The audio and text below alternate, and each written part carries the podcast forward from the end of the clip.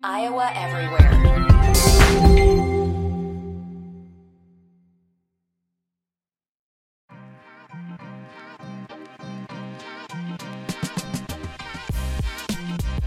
All right, guys, Thanksgiving weekend. And did you think that I'm really going to go the weekend without my locks of the week, my picks of the week? Oh, hell no. Let's get after it. Want to get these? I don't think I have any Friday games. I do have one. Uh, so hopefully you guys get these in time. I want to thank my sponsor, Circa. Circa Sports Iowa. Guys, you're going to get the best odds. It's one of the great sports weekends of the year. All the great college, pro, basketball. We got everything going on. Promise me, if you appreciate our content, if you appreciate what we're doing here at Iowa Everywhere, make Circa Sports Iowa your preferred sports betting app in the great state of Iowa. Help us out, and you're going to get the best product. I promise you, I'm putting my name on it. You're going to get better odds via our friends at Circa. Okay, um, I am 22, 20, and 1 on the year. I have four plays for this upcoming weekend. Before I get into the picks, something I think I'm going to do a lot of this week, and a lot of underdog teasers. I think in these rivalry games look really appealing to me. Teams like Florida, Nebraska, South Carolina, Notre Dame, Washington State, Auburn, Vanderbilt. I think that you these rivalry games tend to be closer. Bad weather at the end of the year. I think if you can tease a bunch of these together, not a bunch. I like to do these two team teasers to get me to about even money. It's one of my favorite types of bet to make. And all those teams I listed off right there, I think are really interesting. Again, I I, I just jotted down. I, I think any of these rivalry game teasers are really intriguing, though, with the underdogs. Uh, Florida, Nebraska, South Carolina, Notre Dame, Washington State, Auburn, Vanderbilt are all ones that I had jotted down. Thought about playing Kansas State at minus 12 against Kansas. I backed out on that due to the Lance Leipold contract extension. I just don't know how that would impact Kansas. I thought that Kansas was kind of gas going into this one, but I'm going to back out on that. Uh, again, uh, I was really, really considering that one down the stretch. I was considering Penn State uh, against Michigan State because of the news that they had this week with the prosecutors and all that stuff. Backed out because the lines moved too much for me. It's up like two points since all that happened, and I just, I don't know, felt weird going into that one. So here are my four plays.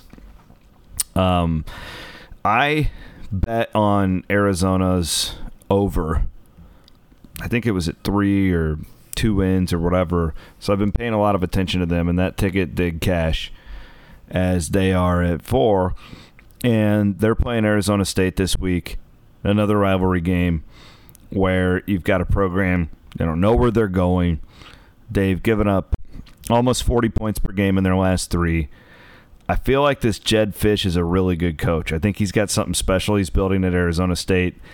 And beating up on a rival that is going in an opposite direction, they don't know where they're going, right?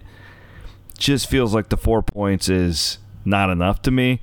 Arizona can score, and Arizona State's defense has really, really been struggling down the stretch.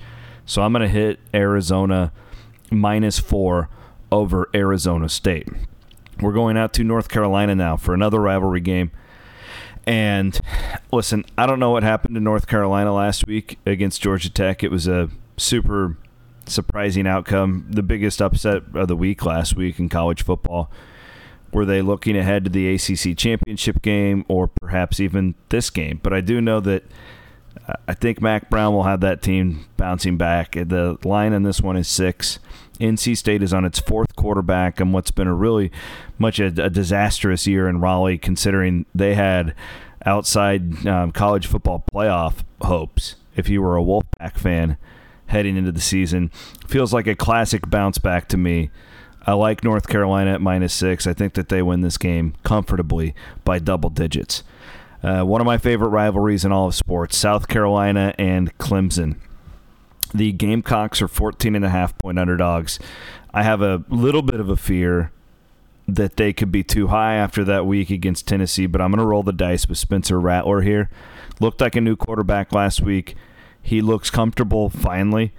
And frankly, Clemson hasn't impressed me in years. Years. Like I really I, I just I don't think that they're that good. And 14 and a half in a rivalry game like this. Listen, South Carolina's a good AC or SEC team, right? And they're well coached and they got a ton of momentum. I'm taking the two touchdowns. Uh, this this line seems inflated to me based on brand names and whatnot, and I really like my Gamecocks here to cover the 14 and a half. Final pick for you guys is I'm going to take BYU at minus six and a half over Stanford. Listen, Stanford stinks.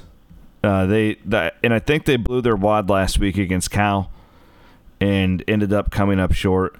BYU is going to go to a bowl game. I, I like this spot for BYU, uh, being that you know national TV, one of those standalone late night games, and they're they're clearly the more motivated team in this one. They have more to play for, and again, I just think Stanford really really stinks. I think some of those earlier bad losses by BYU are inflating their power rating here, and their quarterback's really accurate.